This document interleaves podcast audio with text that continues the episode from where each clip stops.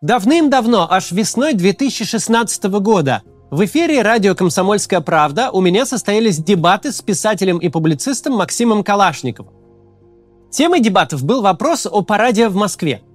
Тогда, как и сейчас, я выступал не против самого Парада Победы, а против использования всенародного праздника как повода прокатить по Красной площади современную боевую технику, особенно макеты межконтинентальных баллистических ракет с ядерной боевой частью. На тех дебатах с Калашниковым, которые были совсем не про Украину, все равно всплыла тема войны на Донбассе. Тогда, семь лет назад, я говорил про Донбасс ровно то же самое, что и сейчас.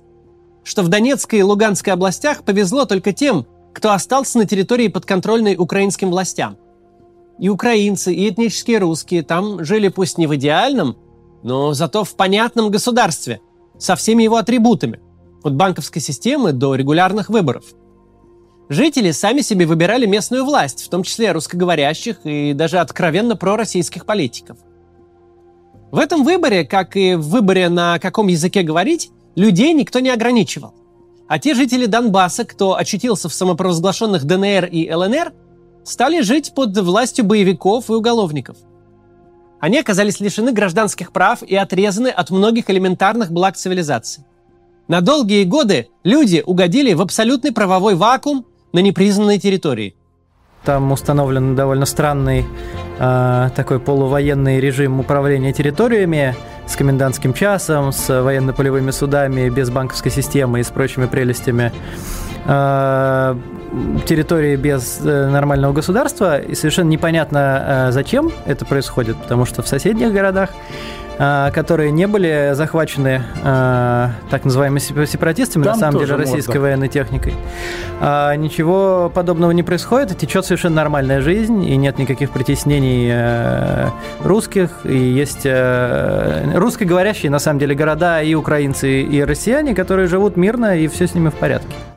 Тогда я не понимал, зачем Путин все это устроил. Зачем нужно было отделять от Украины Донецк и Луганск, отдавая их в распоряжение вооруженным людям, в том числе и с уголовным прошлым.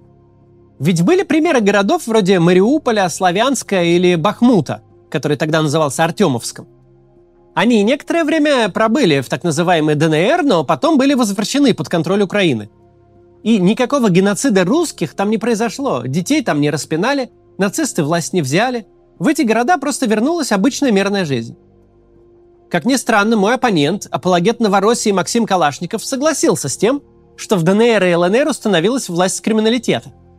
Но если я критиковал Кремль за то, что тот влез во внутренние дела соседней страны, то Калашников критиковал за то, что влез недостаточно. Спустя несколько лет после дебатов с Калашниковым наше государство влезло в Украину по самую макушку.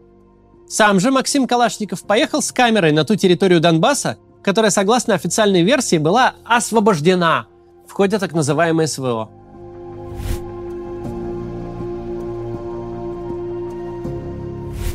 Сложно представить себе двух более непохожих людей, чем пятидесятишестилетний публицист-имперец Максим Калашников и двадцатичетырёхлетний левый активист Александр Штефанов. Но они оба приехали на Донбасс и оба, независимо друг от друга, зафиксировали и озвучили одни и те же наблюдения. Оказалось, что власти так называемых ДНР и ЛНР не воспринимают мирных жителей оккупированных после двадцать четвёртого февраля территорий как своих людей. Для донецких чиновников мариупольцы – это те, кто восемь лет жировал с Украины. Об этом в фильме «Обыкновенная денацификация» рассказал Штефанов. Для чиновников из Луганска жители поселка Тошковка Луганской же области – это мыши, жировавшие с Украиной. Это сейчас я процитировал самого Максима Калашникова, побывавшего в Тошковке. С той стороны говорят, а вы при Украине уже ЛНРовцы, подчеркиваю, не старая Российская Федерация, ЛНР, а вы тут жировали при Украине. Они говорят, как мы жировали? То есть смотрят на них косо, пришли в больницу, придут, а у вас документов нет, надо оформлять. А вот мы мыши опять пришли тут клянчить, говорят, в чем же мы виноваты? Страшная эта вещь.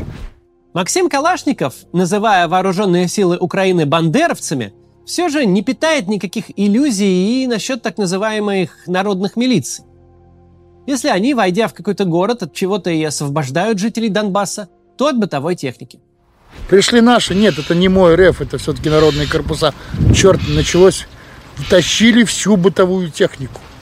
И даже сейчас, вот, собственно говоря, жители жалуются, и сейчас стараются, дома, чтобы дома кто-то оставался в этих остатках домов, иначе всего лишишься. Почему? Что, потому что в войсках происходят странные, видимо, явления, по рассказам местных жителей. Вот, собственно говоря, стрельба начинается. Местные магазины, там, как говорится, виноводочные, они не в убытке. Вот. В общем, надо обращать внимание на состояние вообще вооруженных сил здесь. Вряд ли Калашников помнит разговор со мной в студии «Комсомольского радио». Но теперь он собственными глазами увидел, к чему приводят боевые действия за спасение тех, кто вовсе не просил их спасать. Людей, которые нормально жили еще полтора года назад и больше всех страдают от так называемой СВО. Которые своих непрошенных спасителей проклинают за ненужные смерти, разрушения и поломанную жизнь. Ну, наши, наступая, применяли солнцепеки, соответственно. Вот. Жгли, сжигалось очень много. Семь домов осталось, только не пострадало во всей деревне. Люди здесь говорят, вы нас освободили. Некто, я слышал, тоже такое. От чего вы нас освободили? От наших домов, от наших зарплат, от нашей жизни.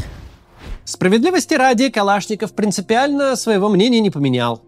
Он рассказывает то же самое, что и мы на нашем канале, но выводы делает свои. Дескать, надо было быстро захватить эти территории еще в две тысячи четырнадцатом. Зачем, спрашивается. В боях, сметающих с лица земли целые города и поселки на русскоязычном востоке Украины, принимают участие не только граждане России в ее признанных границах, но и люди, которых еще до начала войны стали мобилизовывать в так называемые народные милиции ДНР и ЛНР. Если жизнь российского солдата стоит на фронте очень мало, то жизнь мобилизованных из Донецка и Луганска не стоит вообще ничего. Их потери даже никто не считает. А отчаявшихся жен и матерей, которые пишут обращение за обращением, просто отфутболивают. Просим отнестись по-человечески к нашим родным. Складывается мнение, что целью командования не является победа в войне, а цель – уничтожить работоспособное мужское население Донбасса. Причем торжественное присоединение Путиным так называемых новых регионов мало что поменяло. В каждом новом обращении женщины подчеркивают, что относятся к ним все равно, как к негражданам. В начале войны провоенные блогеры называли героями жителей Донецка и Луганска, которые шли в атаку на украинские позиции без какой бы то ни было военной подготовки. Кто-то впервые в жизни взял в руки автомат, а кто-то вообще с винтовкой трехлинейкой. Многих из них на войну забирали прямо из-за студенческой парты. Их матери до сих пор бьются за возвращение своих детей домой. После фейкового присоединения новых регионов к России российские законы там не заработали. Владимир Владимирович, к вам, как президенту и главнокомандующему, гаранту Конституции, обращаются матери и родственники мобилизованных студентов Луганской и Донецкой народных республик, теперь уже как граждане Российской Федерации. Наших детей мобилизовали в феврале двадцать второго года ДНР и ЛНР. Между тем, власти, так называемые ДНР, сами признали как минимум один случай, когда в мясорубку они отправили школьника. восьмого ноября прошла встреча мам мобилизованных студентов и школьников ДНР с военным комиссаром Евгением Александровичем Кучеренко. Мы встретились с мамой мобилизованного школьника Никиты, о котором шла речь на этом собрании. По утверждению военного комиссара Кучеренко, школьник Никита сам горит желанием служить. Поэтому мы хотим пообщаться с его мамой. Скажите, пожалуйста, сколько лет вашему сыну? Ему восемнадцать лет, моему сыну восемнадцать лет. Молодые люди, кому на момент провозглашения ДНР и ЛНР было всего десять лет, через восемь лет отправились на верную смерть по приказу Пушилина и Пасечника. А в провоенном лагере это не то, что никто не отрицал, но и преподносили как образец выдающегося героизма. Сейчас восторгов по поводу донецких и луганских мобилизованных поубавилось, потому что мужчины в Донецке и Луганске закончились. Не будем в сотый раз приводить цитату с самого первого главы ДНР Павла Губарева, который сейчас констатирует почти полное истребление здоровых мужчин Донецка. Есть и другие высказывания. Например, э, директора угольной шахты в Макеевке Тарас Сидоренко. Макеевка, напомню, это город-спутник Донецка. К сожалению, нужно сказать, что сегодня не лучшее время в угольной промышленности, потому что много наших шахтеров призвано защищать нашу родину. Поэтому на этот момент добычей мы похвастаться сегодня не можем, поскольку на предприятиях нехватка катастрофическая людей. И сейчас государственное предприятие «Макеевуголь» находится в той стадии, чтобы сохранить наше предприятие.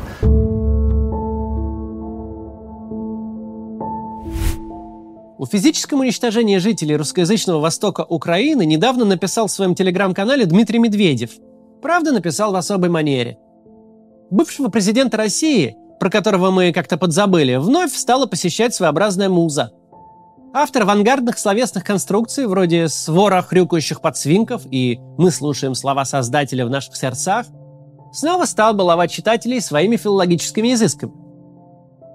Бандеру Украину поддерживают почти все начальники западных стран. Поэтому Байден, Трюдо, Сунак, Шольц, Макрон, Мелани, а также руководители гнуснейшей Польши, оскотинившихся скандинавских стран, милитаристской Японии, сумчатых животных из Австралии и Новой Зеландии и прочих чумных блох вроде Прибалтики – прямые явные пособники нацистов. Медведев – это не только экс-президент крупнейшей в мире страны, от которого по определению ждешь лексику уровнем повыше. Он сейчас занимает три должности в российском государстве, важнейший из которых – председатель «Единой России». Однако глава партии власти позволяет себе в том числе и такие высказывания, которые мы на Ютубе-то процитировать вслух не можем. Но можем показать на экране. Это скриншоты медведевских постов. Второй из них совсем свежий. Его-то мы и разберем. Слова Медведева про виновную мразь не только вызывают омерзение и стыд, но и наводят на разные мысли. Прежде всего на мысли о двойных стандартах путинской системы. Отечественные пропагандисты и чиновники готовы носиться с недостойными высказываниями любого украинского полузабытого экс-депутата. Но они не видят ничего особенного в шовинистской, а порой даже откровенно нацистской риторике действующих российских депутатов и даже председателей парламентских партий. Будь то Дмитрий Медведев или руководитель партии «Родина» Алексей Журавлев, предложивший уничтожить два миллиона украинцев как неизлечимых. Очень хочется спросить Дмитрия Медведева, так кто же та мразь, которая уничтожает жителей Донбасса? В поисках ответа воспользуемся цитатой самого Медведева. По данным Управления Верховного комиссариата ООН по правам человека, за годы вооруженного конфликта в Донбассе погибли свыше трех тысяч мирных жителей. Только в две тысячи четырнадцатом году на территориях, объявивших о своей независимости от преступного киевского режима, пишет он, были убиты почти две тысячи человек, более четырех тысяч гражданских ранены. Даже в относительно спокойные периоды счет жертв шел на десятки. Медведев пишет, за восемь лет конфликта на Донбассе погибли более трех тысяч мирных граждан. Но глава «Единой России» не уточняет, что люди погибли с обеих сторон. Артиллерийские снаряды, начиная с две тысячи четырнадцатого года, летели как в сторону ДНР и ЛНР, так и со стороны самих самопровозглашенных республик. Это были не какие-то односторонние обстрелы, как это хочет представить наша пропаганда, но обоюдные перестрелки, в ходе которых народные милиции обстреливали мирные города. Такие же донбасские города, только на территории подконтрольной Украины. Так, двадцать четвёртого января две тысячи пятнадцатого года случилась серия чудовищных обстрелов жилых кварталов Мариуполя. тринадцатого февраля две тысячи пятнадцатого года снаряды утюжит Бахмут, тогда еще Артемовск. Бахмутовцы каждый год потом собирались тринадцатого февраля у небольшого обелиска. Под обстрелами народных милиций была Марьинка и та же самая Тошковка, которую недавно посетил Калашников. А уж сколько раз была обстрелена Авдеевка с две тысячи четырнадцатого по две тысячи двадцать второй год, сложно даже подсчитать. Восемь лет эти и другие донбасские города с русскоязычным населением были под обстрелом, но не со стороны ВСУ, а со стороны ДНР и ЛНР. Характерно, что если зайти на официальный сайт Донецкого мемориала «Аллея ангелов», то там можно найти истории детей, убитых по обе стороны линии разграничения, в том числе и детей, убитых артиллерией ДНР. За эти восемь лет, по словам Медведева, на Донбассе погибли более трёх тысяч гражданских. Но мы уточнили, погибли с обеих сторон. А дальше Медведев сам пишет, что две трети всех погибших на Донбассе приходится на две тысячи четырнадцатый год. Немало людей лишились жизни в две тысячи пятнадцатом, но затем, после окончания самой горячей фазы боевых действий, счет убитых, опять же, по словам Медведева, пошел на десятки. Мы же можем к этому добавить, перед началом полномасштабного вторжения счет шел уже на единицы. В двадцать первом году, по данным, опубликованным самими этими органами власти ДНР и ЛНР, В Донецкой республике погибли семь мирных жителей, в Луганской – один. Причем большинство погибли от лежавших в земле не разорвавшихся снарядов. При такой динамике, если бы не новая война, то к нынешнему времени погибших, вероятно, не было бы вовсе. Конфликт на Донбассе уже несколько лет был заморожен, и в двадцать втором году достаточно было просто не разогревать его заново. Тогда Донбасс хоть и продолжал бы страдать от никому не нужного разделения между Украиной и народными республиками, но все же не превратился бы в территорию сплошной гуманитарной катастрофы. Напомню, что до двадцать четвёртого февраля двадцать второго года Киев исправно платил пенсии донецким и луганским пенсионерам, поставлял в Донецк питьевую воду, которая сейчас в Донецке в остром дефиците. А огромное число населенных пунктов в области превращены в развалины. А если бы не вмешательство нашей страны во внутренние дела Украины еще в две тысячи четырнадцатом году, не было бы вообще никаких погибших. Без участия российских войск, их тамнетов, отпускников и всевозможных добровольцев, без заигравшихся реконструкторов вроде Гиркина и бывших зэков наподобие Моторолы, без всех них Донецк и Луганск могли бы жить как довоенный Мариуполь. В составе Украины, но с местной русскоязычной властью, выбранной жителями, и без войны. В Харькове, где путинским эмиссарам так и не удалось провозгласить Харьковскую Народную Республику, уличные столкновения между сторонниками и противниками Евромайдана очень быстро сошли на нет. Как и в других городах Украины, где никакая внешняя сила не сумела подлить масло в огонь. Все восемь последующих лет в Харькове никто и ни в кого не стрелял. Люди после Майдана и антимайданов быстро остыли и стали решать свои конфликты посредством выборов. Характерная деталь. Даже сейчас, на момент записи этого видео, официальный сайт Харькова ведется на двух языках. И на украинском, и на русском. Все новости переведены на оба языка. Уже есть планы по восстановлению города. Нужно ли уточнять, почему город приходится восстанавливать? И кто именно за последние полтора года разрушил примерно четверть русскоязычного Харькова?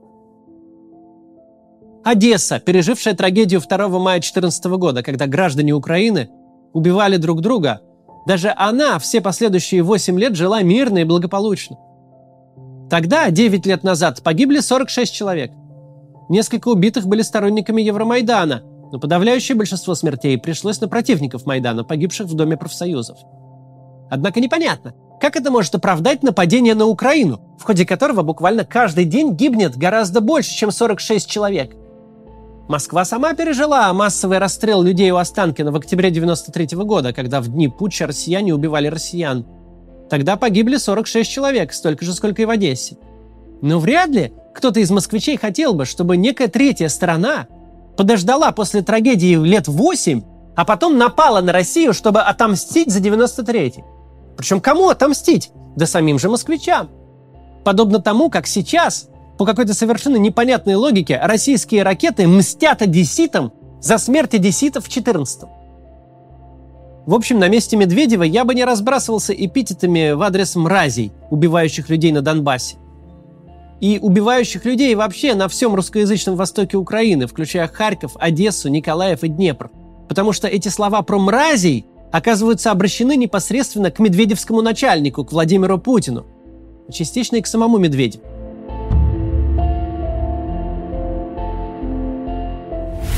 Отнюдь не дураки придумали сменяемость власти.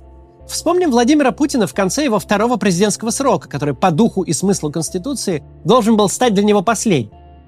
Неоднозначный, но в целом респектабельный политик. Успел наделать делов, однако на фоне своего американского коллеги Буша-младшего, бесславно увязшего в войне в Ираке, смотрелся не так уж и плохо. Президент как президент. Мог в две тысячи восьмом спокойно уйти на отдых. Не случилось бы тогда ни войны в четырнадцатом, ни ее продолжения в двадцать втором. В Украину мы ездили бы по внутренним паспортам, а они к нам. Ведь никакие страшные и ужасные Дмитрии Яроши и Олеги Тягнибоки, которыми нас так пугали, власть в Украине так и не взяли. Без гипертрофированной и истеричной реакции Путина на Майдан и сам Майдан не был бы страшен. Лишний раз напомню, что за последние восемь лет власть в Украине, в отличие от России, поменялась дважды. Все медведевские человеконенавистнические высказывания в Телеграме – прямое следствие несменяемости политического руководства России. То, о чем пишет Медведев, война и массовая гибель людей – дело рук персонажей, чрезмерно засидевшихся в своих креслах. То, как Медведев пишет, какие выражения он использует, это и вовсе живая иллюстрация к выражению «абсолютная власть развращает абсолютно». Демократические институты придуманы не потому, что в демократических странах граждане всегда выбирают лучших. Это, к сожалению, далеко не так. Выборы выигрывают порой и дураки, и порой и проходимцы. Но в здоровых демократиях всякий дурак и проходимец ограничен в своем произволе. Во-первых, ограничен в полномочиях благодаря принципу разделения властей. Он не может сам под себя принимать законы и не может потребовать от судей нужного себе решения. Во-вторых, он ограничен во времени. За один или даже пару фиксированных сроков политик не успеет наворотить столько делов, сколько можно за пару десятилетий или за четверть века. Владимир Путин никогда не был хорошим президентом. Он лишь хорошо устроился, придя к власти в момент экономического подъема, начавшегося независимо от него. Но Путин, ушедший в две тысячи восьмом, точно не был бы худшим. И даже не был бы одним из худших правителей в истории нашей страны. Люди бы запомнили его как лидера, при котором страна богатела. Несмотря на то, что богатела она тогда вовсе не благодаря Путину.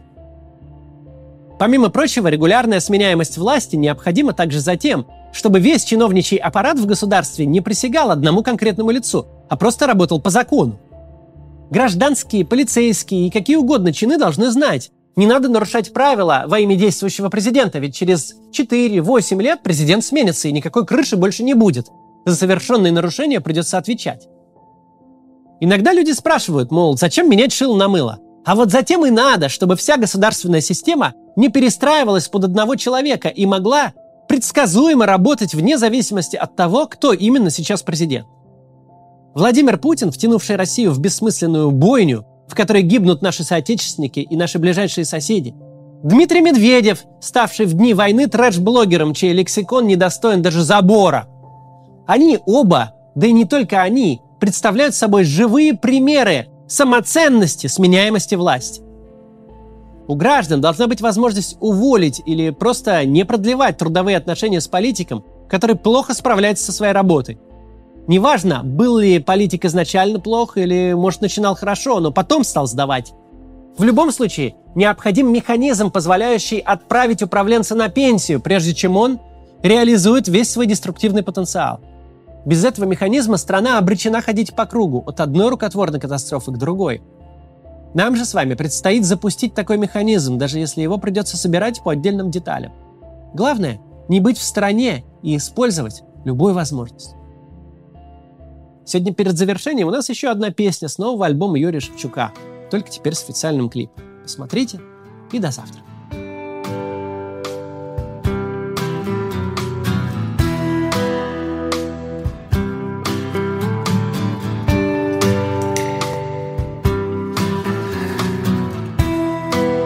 Никотиновый вдох, распальцованный взгляд. Я еще не подох, еще мои шланги горят.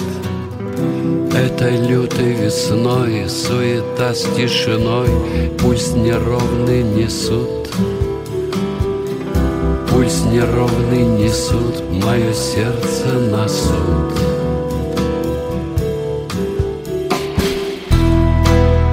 Опустело село, пьет Рязань из Днепра. От венков расцвело, в рыжей глине дыра. Мои так, как сорняк, телевизор в печи, у державы стояк. У державы стояк, воют бабы в ночи.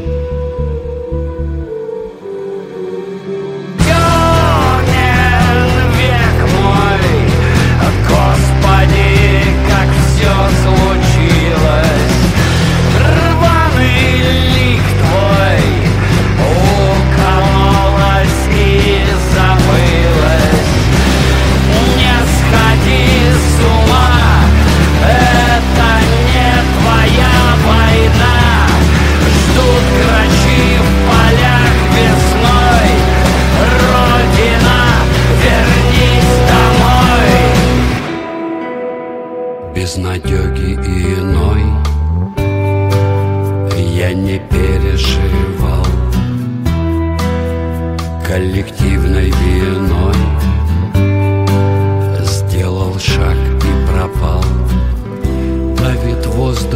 пустой, но тебя не забыть, мертвецов напоить,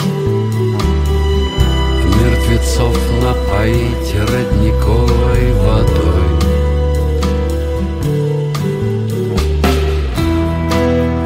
Голоса белины тянут мысль одну: ты вернешься с войны, вновь попасть на войну. И летят облака, разбиваясь вдали, а крутые бока наш